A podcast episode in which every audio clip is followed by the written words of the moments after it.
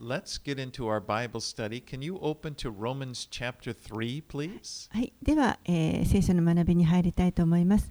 ローマ人への手紙の3章をお開きください。And here in this book of Romans, Paul is laying out a very thorough presentation of the gospel that he preaches. このローマ人への手紙の中で、パウロはですね、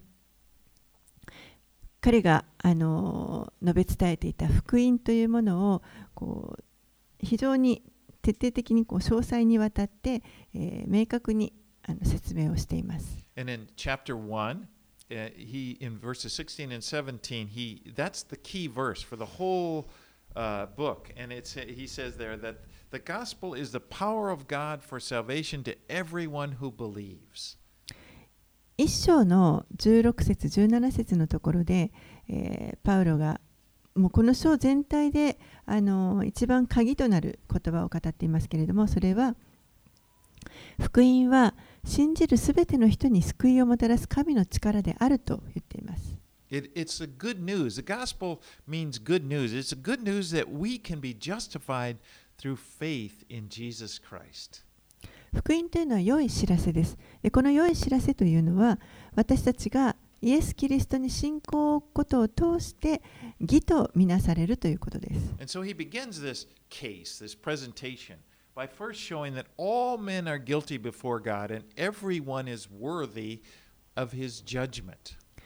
そしてパウルはこの,あの福音を、ま、順序立ててあの述べるわけですけれどもまず最初にすべ、えー、ての人が神の前に有罪であるとすべての者が神の裁きを受けるべきものであるということを伝えています chapter, he, he.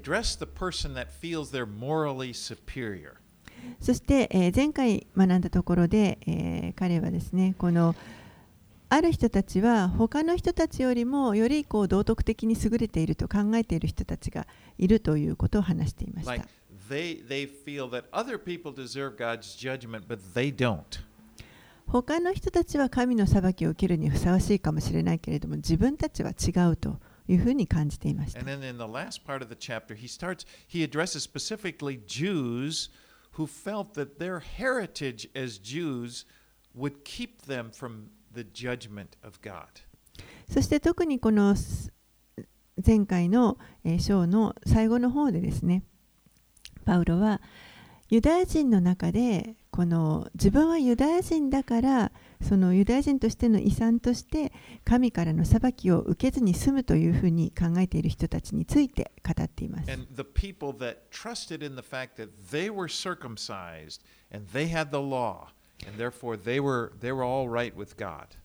その人たちは彼らは自分たちは割礼を受けている。そして立法もある。だから自分たちは、ま、守られている大丈夫なんだと考えていました And so he explains there's no partiality with God. Both Jews and Gentiles are going to be judged by him.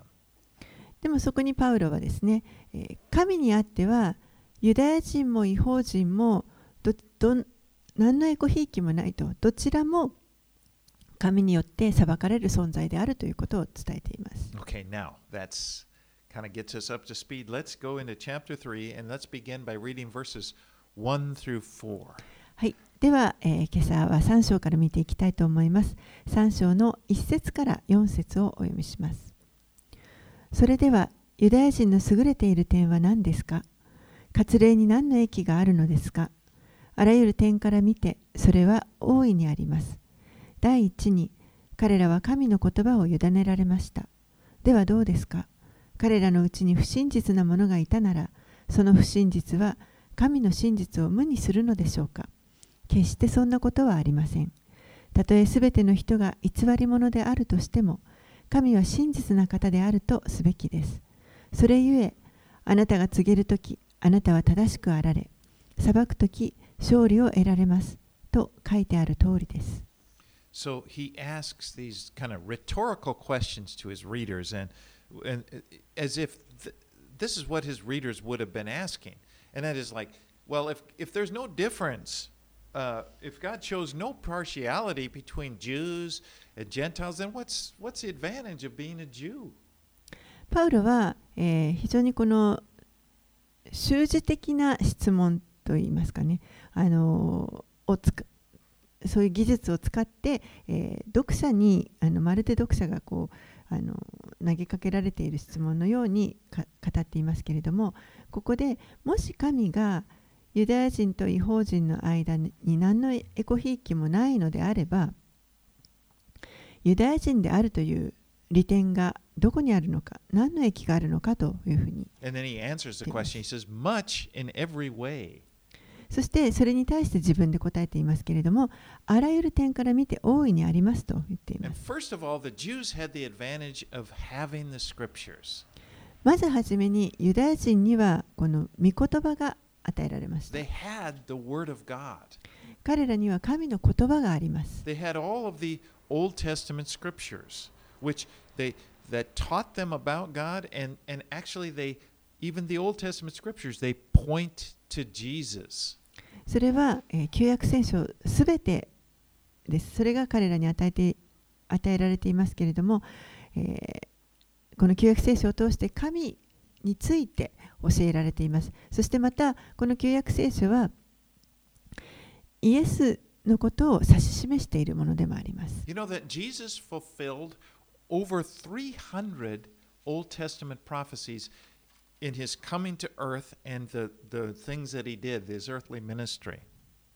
イエスはこの地上に来られて地上で様々な働きをされている時に旧約聖書の中に予言されていた300以上の予言を成就されました。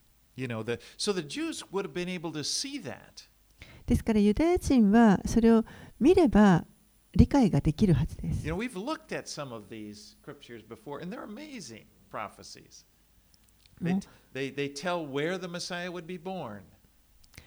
この聖書の中にさまざまな予言がありますけれども、本当に驚くような予言がたくさんあります。例えば、イエスはどこでお生まれになるかということもます。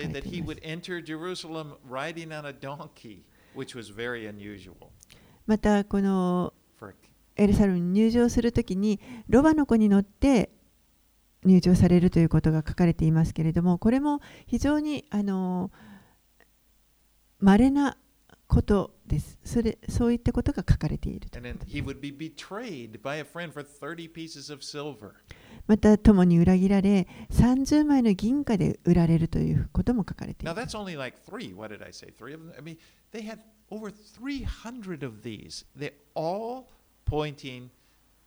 To Jesus and that he is who he said he was. 今私が挙げたのはたった3つですけれどももうそのようなあの細かい予言が300以上あってそれをすべてイエスは、えーこの地上での生活働きを通して成し遂げられました But you know, merely having the word of God doesn't save a person. でもこの御言葉をただ持っているというだけでは人は救われません You, you, you have to receive it by salvation by faith. この信仰によってこれを受け取るということをしなければ救いはいただけません Now, some of the some of the Jews received it, uh, received salvation, but we saw it during the time of the, in the Gospels, but many of them did not. 何人かのえあのある程度のユダヤ人の方たちは、えーこの救いをのメッセージを聞いてそれを受け取っていますけれどもでも、えー多くの人たちが受け取ることができませんでした。And then Paul asks another of these questions. He says, speaking of those people that didn't receive uh, uh, salvation by faith, he says, "Did their faithfulness, uh, did, um, excuse me, did their faithlessness nullify the faithfulness of God?" そしてパウロはまたえー次に質問をしてこの信仰によって救いを受け取っていない人たちのことについて彼らのうちに不真実な者がいたならその不真実は神の真実を無にするのでしょうか？And then he answers the question, hi- hi- his own question, by no means. そしてそれに対して自分で答えていますけれども決してそんなことはありませんと言っています Let God be true and every man a liar. たとえ全ての人が偽り者であるとしても神は真実な方であるとすべきです。You know, the fact that people don't receive the word of God, that that's it's not an indictment on God. It doesn't show that something's wrong with God. この神の言葉を受け入れない人々というのはその事実ということその受け入れないという事実は何もこの神を非難している神に何か間違ったところがあると言っている言っているわけではありません。もしくは神の御言葉が何か間違っているとかそういったことではありません。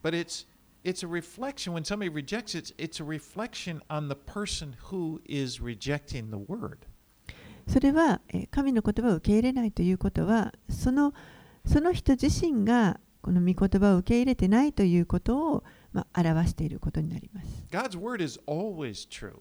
神の御言葉というのは常に真理です。誰かが信じようと信じまいと神の言葉というのは常に真実です。Okay, let's move on to verses 5 through 8. では、えー5節から8節をお読みします。では、もし私たちの不義が神の義を明らかにするのなら、私たちはどのように言うべきでしょうか。私は人間的な言い方をしますが、見怒りを下す神は不義なのでしょうか？決してそんなことはありません。もしそうなら、神はどのようにして世界を裁かれるのですか？では、もし私の偽りによって神の真理がますます明らかにされて、神の栄光となるのなら、どうして私はなおも罪人として裁かれるのですか？善をもたらすために悪を行おうということになりませんか？私たちがそう言っていると、ある者たちから中傷されています。そのように中傷する者たちが裁きを受けるのは当然です。Paul now he puts himself in place of a person, of a man who is arguing with God. パウロはここで、えーまるで自分がこの神に対して、えー議論を持ちかけているような、あのー立場で、えー書いています。He- Who's saying, "Well, I'm just doing God a favor, you know, by being unrighteous, because my unrighteousness is serving to reveal God's righteousness." いや私はただ神のために、あのー不義でいるだけですよ。私が不義であるということが神の義を表すわけですから。You know, my my, my evil is making good come about. 私の悪が良いことを表すようになるんです。You know, man in his fallen state, those the, us humans in our fallen state can make some pretty twisted arguments in order to justify ourselves. 人はこの堕落してしまった人間というのはですねあの自分自身を正当化しようとするためにちょっとこうあの議論をねじ曲げて使うことがよくあります。I mean, this is really part, I believe, of our sinful, of the sinful nature. When I say our, I'm speaking of humanity in general, the, the sinful nature. そしてこれはあのこの人間の罪深さというものの一部であるというふうに思います。We are always trying to justify ourselves. 私たちは常に何とかして自分を正当化しようとします。to come up with some reason to show I'm not that bad. 私はそこまで悪くないというそういった何か言い訳をいつも考えます we where we, were, we. そして、えー時にはもうそれそのために自分を正当化するために神を責めることさえします Remember in the, at the beginning with Adam in, in, the, in the Garden of Eden? エデンの園であのアダムが最初にあの犯してしまった時の罪を犯してしまった時のことを覚えているでしょうか Adam and Eve, they sinned, and, and, and, and then God confronted Adam on what he had done there in Genesis chapter 3. アダムとエバが罪を犯してそして、えー神が彼らに現れてその罪に対して直面して何をしたのかと言われる場面があります。And then Adam says to God, Well, the woman that you gave me, she, she, she gave me of the fruit and I ate it. You know, it's like you caused the problem, God. You gave me that woman that caused me to do that. するとアダムはですね私のそばにいるようにとあなたが与えてくださったこの女があの木から取って私にくれたので私は食べたのですとまるで私が食べてしまったのはあなたが与えてくれたこの女のせいなんですと神のせいにしているようなあの It's like, 答えでした。it's your fault, God. あなたが悪いんですよ、神様。And, you know, it, Adam did that, and we can laugh at or maybe look down at him, but that's what, that's, that, Nate, that's what our sinful nature does all the time. アダムのそのような答えを見て私たちは笑うことができるかもしれませんけれどもでもこれが実はこの堕落してしまった人間の持つ罪深い性質だと思います。You know, I wonder how much time and ener- mental, mental energy we spend in trying to justify ourselves. 私たちはこの自分を正当化するために義とするしようとするためにどれだけの時間やどれだけのこの思考のエネルギーを使つ使っ You てい know, ること when で we, しょうか when we see, we realize, well, um, when we, we feel like, well, there's, you know, we did wrong. It was like, well, it wasn't my fault. It wasn't really my fault. This person caused the problem. 何かこう自分が間違ったことをしてしまった時にいやいやこれは本当の私の罪ではない私のせいじゃなくてああの人がいけないんだ But a lot of times, I think it's just a mental conversation. でもその多くはほほとんどはこの頭の中であの繰り Just think 広げられる会話だと How it 思いま feels す like if you feel like, oh, oh, this this looks bad. This makes me look bad. No, I, I'm okay. You know, it wasn't my fault. 何か間違ったものを見てあちょっとこれはひどいかもしれないなでもいやいやこれは自分のせいではないあの人のせいだ You know, but the gospel should, for those of us who have received the gospel, it should put an end to this need or this felt need to try to justify yourself. でも、えー福音を受け入れた人たち私たちにとっては、えーその何とか自分を正当化しようとするそういった努力というのはもうあのする必要がなくなっています。Because the truth is, as the gospel we've been seeing here, you are a sinner. 福音ははっきりと真理を語ってくれています。そしてあなたは罪人であるということを教えています。We, you bear responsibility for that. その罪に対する責任を負っている。But as Christians, we no longer we don't have to defend ourselves or justify ourselves. Our justification comes from Jesus Christ and what he has done for us. でもクリスチャンとして私たちはだからといって自分で一生懸命自分を、えー正しいものとしようとすること義正当化しようとする必要はもうないということです私たちが義とされるのはイエス・キリストから来るものだからです you know we are justified by Christ. 私たちはキリストによって義とされました On, on our own, apart from Christ, we are guilty. キリストを離れて私たち自身になってしまえば私たちはもう有罪です I mean, there's just that's what Paul is saying. There's no there's there's no way around it. But the good news of the gospel is that we are justified through our faith in Christ. パウロも言っているようにもうそこには何のあの希望もない状態です。でもここに良い知らせがあります。それが私たちがキリストに信仰を置くことを通して義とされるというものです。Okay, let's move on. Let's read 9 through 18. 9節から18節をお読みします。ではどうなのでしょう？私たちに優れているところはあるのでしょうか？全くありません。私たちがすでに指摘したように、ユダヤ人もギリシャ人もすべての人が罪のもとにあるからです。次のように書いてある通りです。義人はいない、一人もいない。悟る者はいない。神を求める者はいない。すべての者が離れていき、誰も彼も無用のものとなった。善を行う者はいない。誰一人いない。彼らの喉は開いた墓。彼らはその下で欺く。彼らの唇の下にはマムシの毒がある。彼らの口は呪いと苦みに満ちている。彼らの足は血を流すのに早く。彼らの道には破壊と悲惨がある。彼らは平和の道を知らない。彼らの目の前には神に対する恐れがない。So here he's quoting several Old Testament passages that show that all people, both Jews and Gentiles, are under sin. ここでパウロは何箇所かのこの旧約聖書を引用して、すべてのもの、ユダヤ人も違法人もすべてのものが罪のもとにあるということを語っています。We all stand condemned under the Old Testament.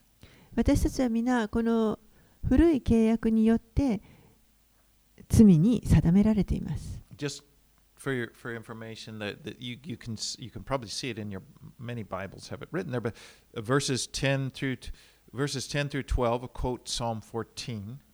えー多くの聖書には下にあの引用箇所とかが書かれていると思いますけれども参考までに、えーお伝えしますとまずこの10節から12節ここはえー詩編の14編から引用されています、s- verse 13, Psalm 5 9.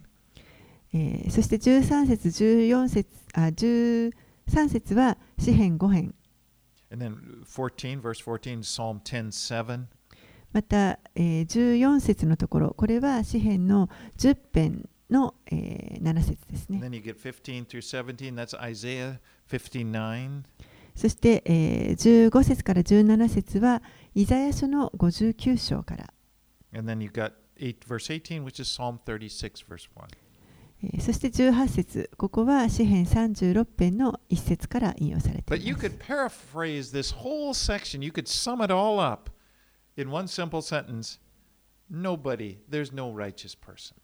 でもこれらの,あの引用されている箇所を、えー、一言で言い換えるのであれば、擬人は一人もいないということです。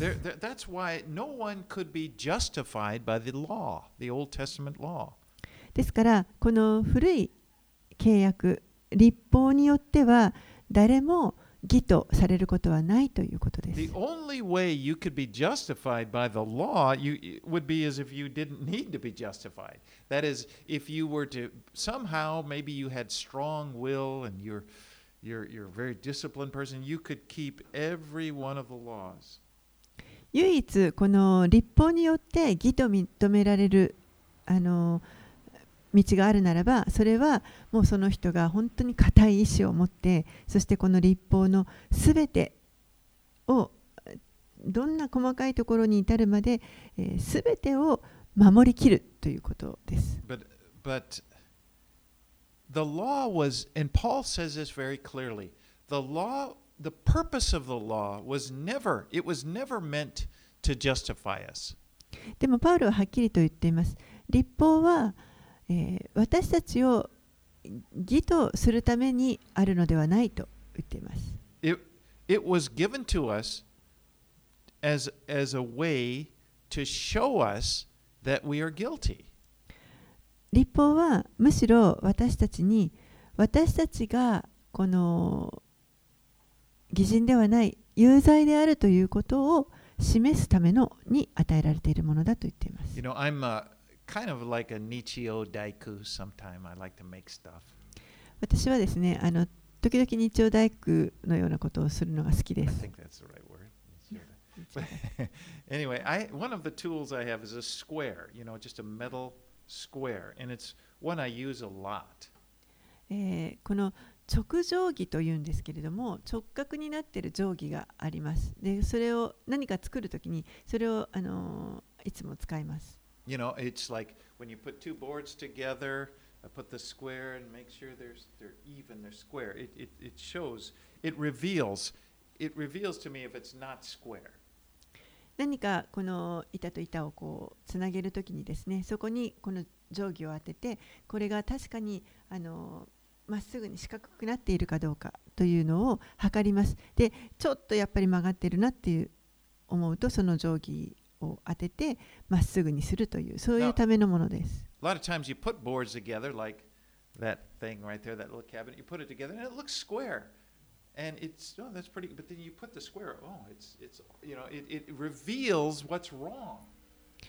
こういう例えばですね木の板と板をこうつなげてあの直角につなげようとして目で見た感じでは直角になってるなと思ってもそこにこの。あの直定規というのを当てるとあちょっとまだ曲がってるということが分かります。それがその定規の役割なわけです。Now, the, the square is not going to make it square. Like the, I have to, you know, you, have to use other tools to do that, but that's that's not the purpose. It's just to reveal this is not square, or this is square. その定規は、えーそれがあのこのものを直角にしてくれるわけではなくて、ただ直角ではないということをあの教えてくれるだけのものです。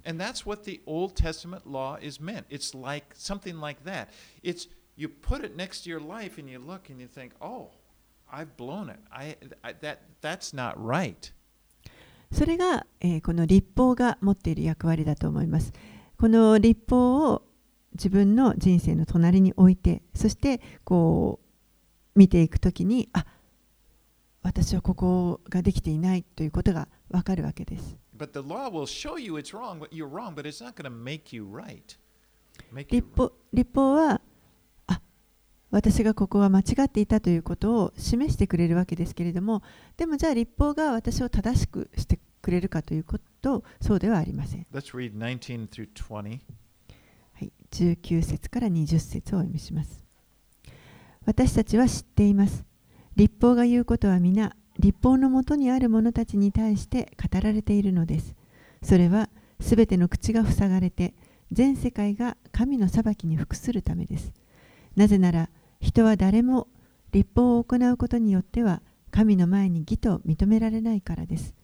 立法を通して生じるのは、罪の意識です。So the purpose of the law is not to justify us. ですからこの立法の目的というのは私たちをえー義とするということではありません。I mean, just look, it's very clear. For by the works of the law, no human being will be justified in his sight. はっきりとここに書かれています。なぜなら人は誰も立法を行うことによっては神の前に義と認められないからです。Rather, it says the purpose of the law is to stop us from trying to justify ourselves. むしろこの立法の目的というのは私たちが自分で自分を義としようとする正当化しようとするということをやめさせるのが目的です。So, saying. ですから立法はあなたを救うことができません。You know, some people, we'd like to think, just tell me what to do, and I'll do it. Thinking that, you know, then I can be justified before God. Just tell me what's wrong. Okay, show me, tell me. ある人たちは、じゃあ私に何をしたらいいか教えてください。ん何をすべきか教えてくれれば私はそれをやります。そのように考える人というのは、そうすることによって神の前に自分は正しく義となることができると考えている.そして何か問題が起こっても、いや、それは知らなかったからと。But, and, but even if, imagine that you were very disciplined, and then, okay, you were shown the law, and then you, you had this discipline, and you, you're able to just keep yourself and obey every little law, everything about it perfectly. たとえですね、もしある人がもうよし 一生懸命規律を守ってこの立法のすべてをもうどんな小さなことでもすべて完璧に行おうと決心をして決意をして、えーそれに従おうとしたとします。From now on, ここから先ですね。well, you, it's still too late. It's too late for that. でももう実は手遅れなわけです。Because what about the time you broke, what about all the times you broke the law before then? じゃあ以前にもうすでに犯してしまったその立法に関してはどうなるのか。私はこれから良い人になりますという誓いをする前のことはどうなんでしょうか。もうその過去のことですでに有罪になっているということです。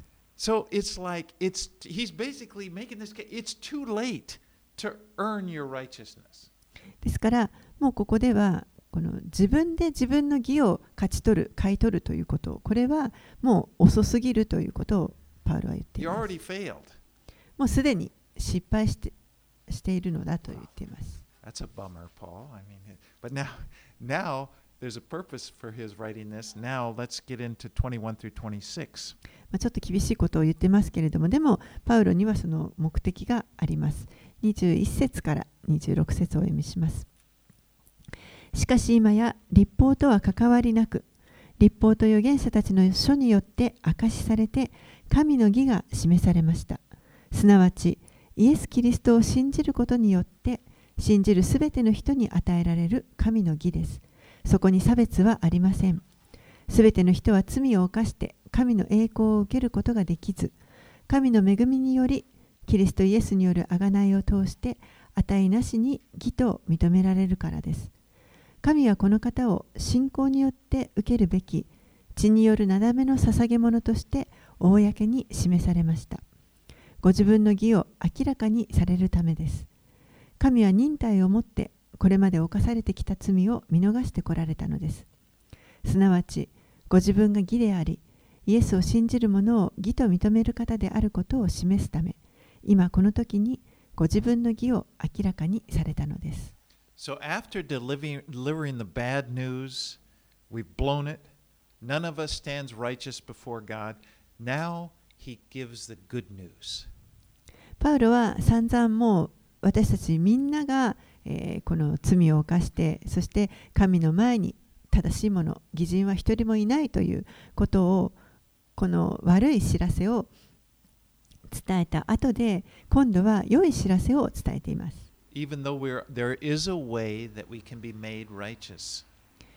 私たちが義となるその道があるということを教えてくれています。これは立法とは関わりない義です。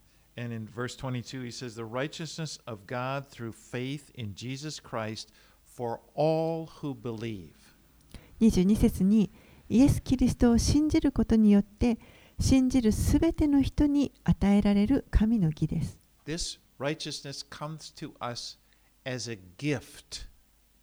この義は私たちに贈り物として与えられました。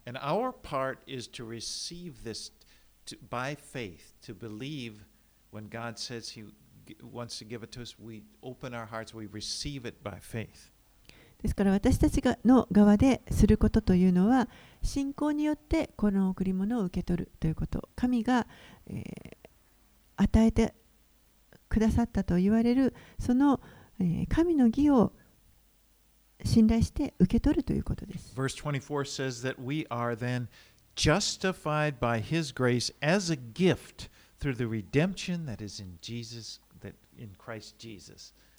24節のところに神の恵みによりキリストイエスによる贖いを通して値なしに義と認められると言っています。Now, there, there are many heavy, th- deep things in this chapter, but I just encourage you to just kind of to, to hang with Paul because it can really give you a solid foundation for your life. えーこの箇所はあの非常に難しい箇所だと思いますけれどもでも、えーこのパウロが言ってる大切なこと、これは私たちの信仰の土台となる非常に重要なことだと思います。そして特にこの中でもあのいくつか非常に重要な言葉があります。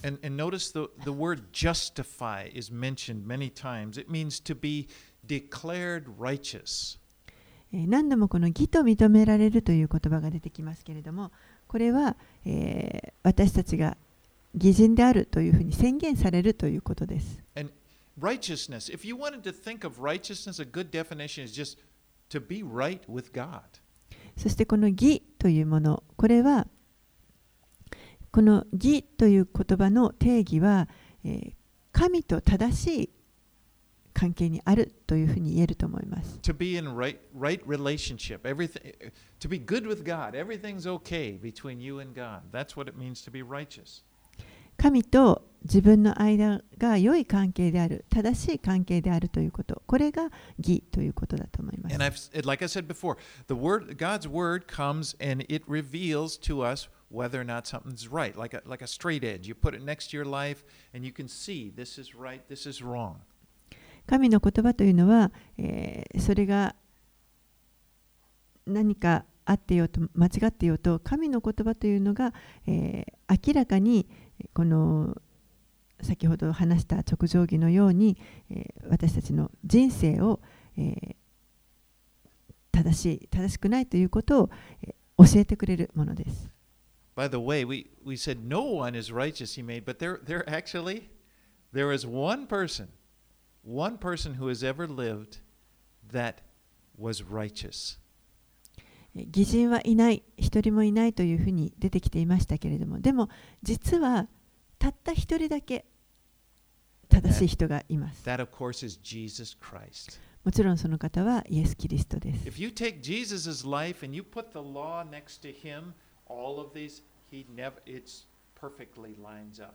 Jesus was perfect. He never committed any sin. イエス・キリストの横にこの立法をすべて並べてみても、えーイエスはすべてこの立法を、えー全うしておられます。完璧な人生を歩まれたお方です。I mean, imagine that. Jesus never, ever had a bad thought about anybody. 想像してみてください。イエスは誰に対しても決して一度も悪い思いを抱いた抱かれたことはありません。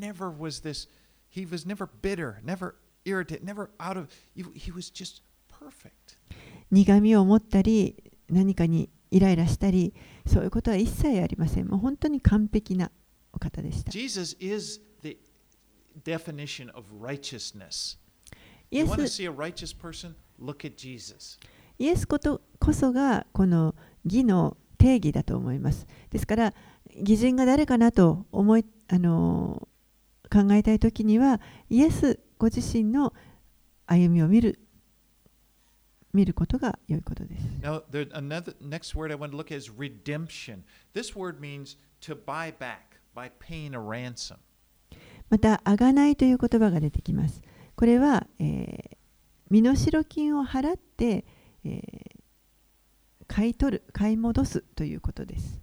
In the Roman world, prisoners of war or slaves could be ransomed for a certain price. このローマの時代にはですね、戦争による捕虜だとか、また奴隷というのは、えーある代価を支払って取り戻すことができました。 In Romans or in Mark 10:45 Jesus said of himself, "The Son of man has come to give his life as a ransom for many." マルコの福音書の10章45節のところでイエスがこのように言われました。人の子もまた多くの人のための贖いの代価として自分の命を与えるために来たのです。Now, the next word I want to look at is propitiation. There, I think it's in 25, verse 25. またですね、えー次の言葉としては、なだめの捧げ物、25節のところに出てきます。なだめの捧げ物という言葉があります。This is very important word. It, it, means to appease an offended person. これもとても重要な言葉です。これは、えー誰か怒っている人を、まあ、なだめるとか沈めるという意味です。Propitiation is when an off- offensive or upsetting matter is dealt with in such a way that the person that, who was offended is satisfied. Yes, that's enough. That's このなだめの捧げ物というのは何かこう誰かが怒りを覚えているその怒った原因イライラしている原因に対してそれを対処するためのあのこの捧げ物がその怒っている人を満足させるものであるということです。to, to satisfy in this in context it means to satisfy God's wrath, the wrath of God against sin. ですか to, to okay, to satisfy God's wrath against sin ですからあのこの箇所で言えば、えーこのなだめの捧げ物というのは罪に対する神の怒りというものをこれを鎮めさせる満足させるためのものということにな turn ります away God's wrath to offer an ex- to, to, to appease God to uh, his just judgment his righteous anger against our sin I'm quoting from. またその神のその怒りというものをそらすためのもの、えー神が私たちの罪に対して、えー怒り正しく裁き、えーその正しい怒りを持っておられるその怒りを、まあ、なだめるのに十分な捧げ物ということです。So what this is saying, Jesus has taken away, he's taken the punishment, he's taken the effects of our sin in offending the holy God who created us. イエスは私たちを作ってくださったこの聖なる神がご自身が、えー捧げてくださったこの私たちの罪をの影響を取り除くためのお方です。And it means that God no longer holds he never no longer holds our sin against us. そしてこの方によってもう神は私たちに対してこの罪をいつまでも覚えておられるということはありません。It's not like God just takes away the punishment, you know, for our sins, but he still kind of holds a grudge. 何かこの私たちの罪を、まあ、その時は罰を与えることをあの避けてくださった許してくださったけれどもでもそのまだこの罪に対する、えー遺恨というか怒りというものを持っておられるそういうことではありません It's not like, you know, okay, I'm not going to punish you because of what Jesus did, but but we both know what you did. You know, it's kind of like, you know, I'm I'm I'm watching you. You better be careful. You know, it's it's not. You, you know what a how? Okay, I'm sorry. それはあの何かですね今はイエスがやったことに免じてあのお前の罪は許すけれどもでもお前が何をやったか私たちは両方よく分かってるはずだからいつも見ているからというそういうあの神様ではありません You know, you ever have a person that does, you know, they, they, they don't, you've offended them and maybe, okay, it's okay, but it's not okay. And you still, you know it's not okay. 何か皆様も誰かに対して怒らせてしまった人に対して一旦はあのそこで和解できてもでもあの本当の意味では許されてないもう Maybe you even, you even saw your, oh, I'm wrong, and you really did. forg-" And they're kind of like, okay, that's all right. But you know, there's, there's still something wrong. 何か There's still there. ひどいことをしてしまってああごめんなさいって言ってあの謝ってそしてああ分かった分かったっって言われても、あでも本当は許されてないんだなっていうことが分かっている。相手も許してない。そのお互いにそれが分かっているという状態が。あると思いまでも、神はそのようなお方ではありません。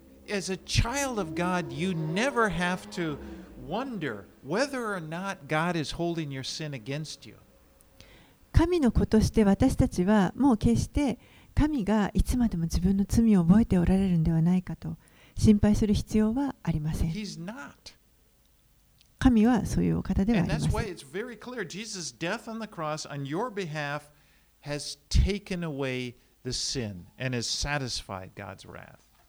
ですから、イエスがこの十字架について私たちの罪のために、え、ご自身をなだめの捧げ物として捧げてくださったことによってもうその神の怒りというのは取り去られました.それが信仰によって義と認められるということです This justification is a wonderful gift that we've received by faith in Christ.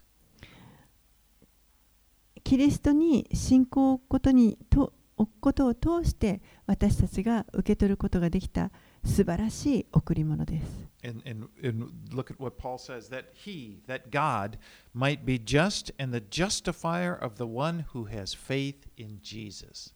そして、えー神はすなわちご自分が義であり、イエスを信じる者を義と認めら認める方であるとパウロは言っています。This is very important to look closely at this because notice it's God the Father who initiated this propitiation.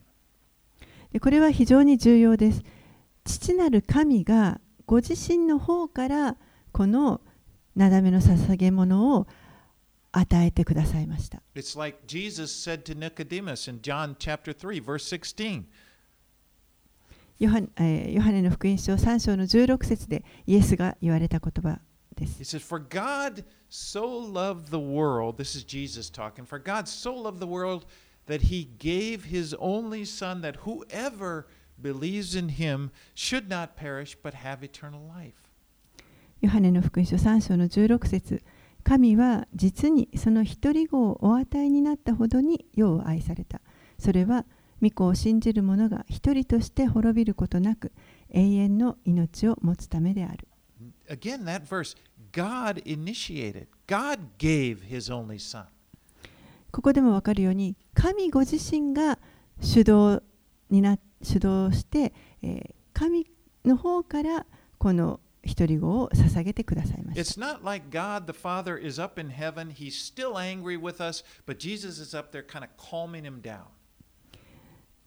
天におられる父なる神のもとにまだ私たちの罪に対して怒りを持っておられる神に対してイエスがそこで一生懸命父なる神をなだめようとしておられるそういうことではありません It's, it's as if God is trying to get at us, but Jesus said, No, no, I, they, they look bad. Okay, they look bad, but, but look at, I spilled my blood for them. 神は怒りを持っておられてでもそこにイエス様がいやいやでも私の血がを流しましたので彼らはもう許してあげてください大丈夫です God Himself initiated what happened on the cross by sending His only Son to die on the cross on our behalf. そうではなくて神ご自身の方から、えー私たちの身代わりになるために一人子であるあられるイエス様をこの十字架につけるために送ってくださいました。 And the reason He did it is because He loves us. なぜそのようなことをしてくださったのでしょうか？それは私たちを愛しておられるからです He has pity on us. 私たちを憐れんでくださっている He からです sees that we are hopelessly lost in our sin. 私たちがもう罪の中にあって本当にもう全く希望のない状態であるということを神はご覧になっておられるからです。You know, we are pitiful. 私たちは本当に惨めなものです I。mean, we're sitting there, we are hopeless, obvious in God's we're obviously s- we're, we're obviously fallen. There's a whole bunch wrong with us, and we're sitting around trying to justify ourselves and and God just wants to free us from that condition. He doesn't like our that suffering that we go through. 私たちはもう本当にこの罪の中にあって、えーどうすることもできない状態の中で、えーなんとかそれでも自分で自分をあの義と認められようと正当化しようとして一生懸命もがいている状態でした。So でもそれを神はご覧になってそこから救い出してもうそんな自分でやる必要はないというそこにあの救い出してくださいま So した。he made right. We could we could be restored. 神の方からその道を差し伸べてくださって私たちは、えー回復し和解することができるようになりま But し you still see that issue of justification. As long as a person is trying to justify themselves, it's like they've got something in their hands. It's like I, I'm not the bad. I'm going to prove to you I'm not. It, it, it's like you got to let go of that, And then then your hand is open. Okay, then receiving the justification that He gives you by faith. でもその道は用意されましたけれども義となるということに関してはまだ、えー課題が残っていますそれは人がなんとか自分でそれでも自分で自分をあのあの正当化しよう義としようと一生懸命努力している人たちがいますでもその握っているものを開いて明け渡してこの信仰によって神の義を受け取るときに私たちは義と認められるようになります。Right, let's read, uh, finish up here. 30, 27 through 31. では27節から31節をお読みします。それでは私たちの誇りはどこにあるのでしょうかそれは取り除かれました。どのような種類の立法によってでしょうか行いの立法でしょうかいいえ、信仰の立法によってです。人は立法の行いとは関わりなく、信仰によって義と認められると私たちは考えているからです。それとも、神はユダヤ人だけの神でしょうか？違法人の神でもあるのではないでしょうか？そうです。違法人の神でもあります。神が唯一なら、そうです。神は割礼のあるものを信仰によって義と認め、割礼のないものも信仰によって義と認めてくださるのです。それでは私たちは信仰によって立法を無効にすることになるのでしょうか決してそんなことはありません。むしろ立法を確立することになります。So both Jews and Gentiles are saved the same way through faith in Christ. ユダヤ人も違法人も同じ方法によって救われます。それはキリストに信仰をことを通してです。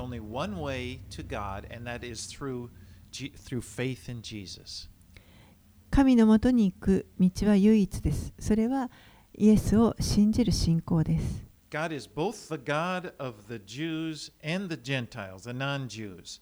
And He justifies the circumcised, that is, the Jews, by faith, and He justs the uncircumcised. The Gentiles also by faith.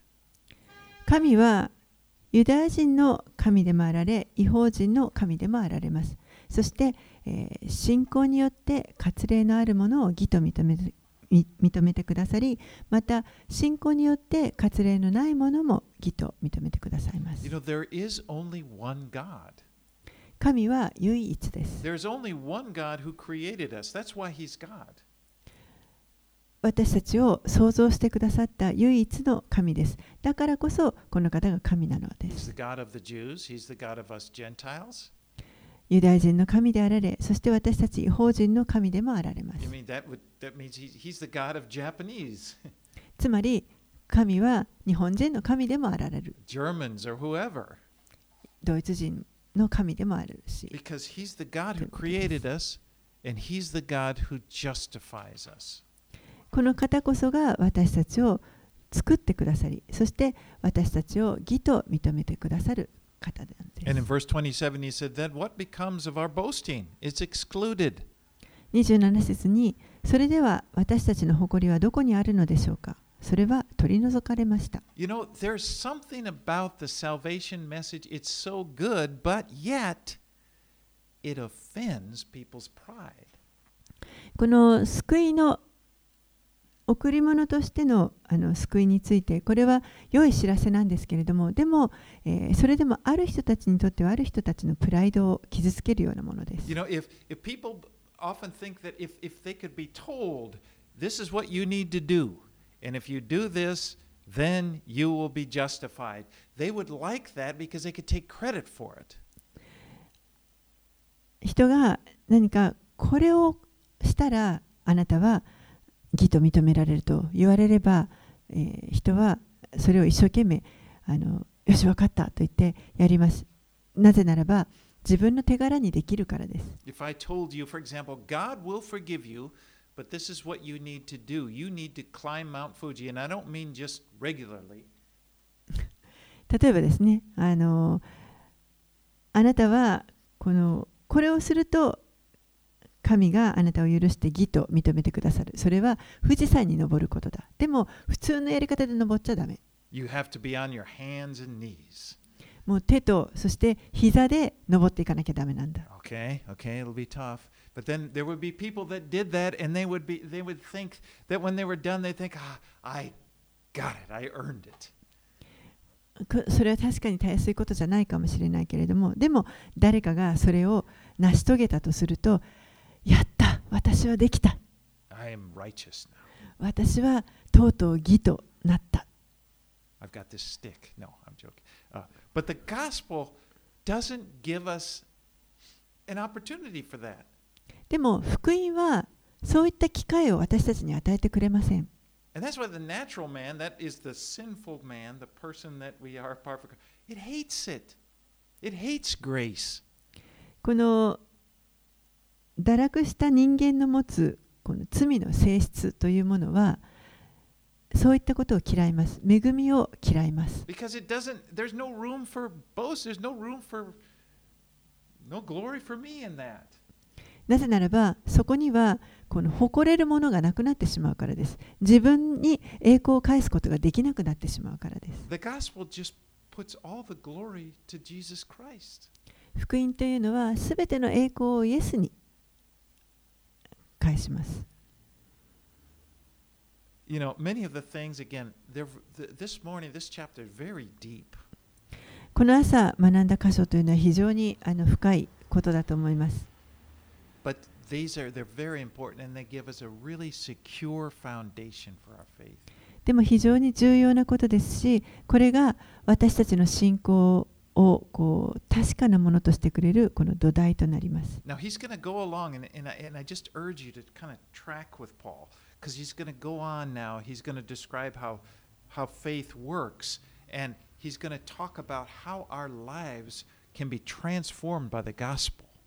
そしてパウロはこの後もずっと続けてあの説明していきますので、ぜひあの一緒にですねパウロについていっていただきたいと思いますけれども、この信仰をどうやって働かせていくか、どうやって福音によって私たちの人生が変わっていくかということを説明していきます。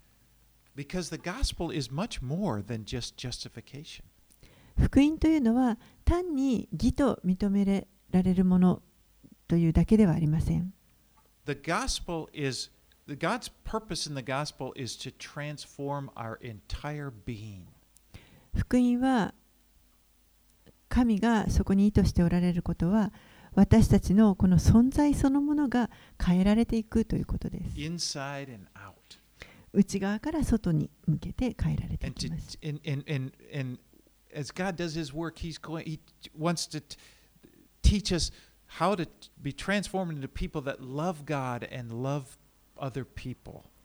そして、えー変えられていってどのように神をもっと愛しそして人々を愛していくことができるかそういったことを学ぶことができ So ま I'm, す。I'm looking forward to the rest going through this book of Romans. ですから私は本当にこのローマ人への手紙を、ま、これから学んでいくことを楽しみにしています。Let's pray. お祈りします。Heavenly Father, thank you for these important truths that Paul communicated to us. 天のお父さん、こうしてパウロが私たちにこの手紙を通して教えようとしてくださっている、えーたくさんの大切な真理をありがとうございま And I す。pray, Lord, that you would help us to really grab on to them. どうか私たちが本当にこの真理をしっかりと握ることができるように助けてくださいそして私たちの心に深くとどまっていきますよ。そ私たちのに。私たちの一部となり、いつもその思いで満たされて、私たちの人生が真理に生きることができますように。お父さん、ありがとうございます。イエス様を送ってくださってありがとうござい Thank you ま for す。rescuing us. 私たちを救い出してくださってありがとうございます We。pray this in Jesus' name. これらのことをイエス様の名前を通してお祈りします。Amen. アーメン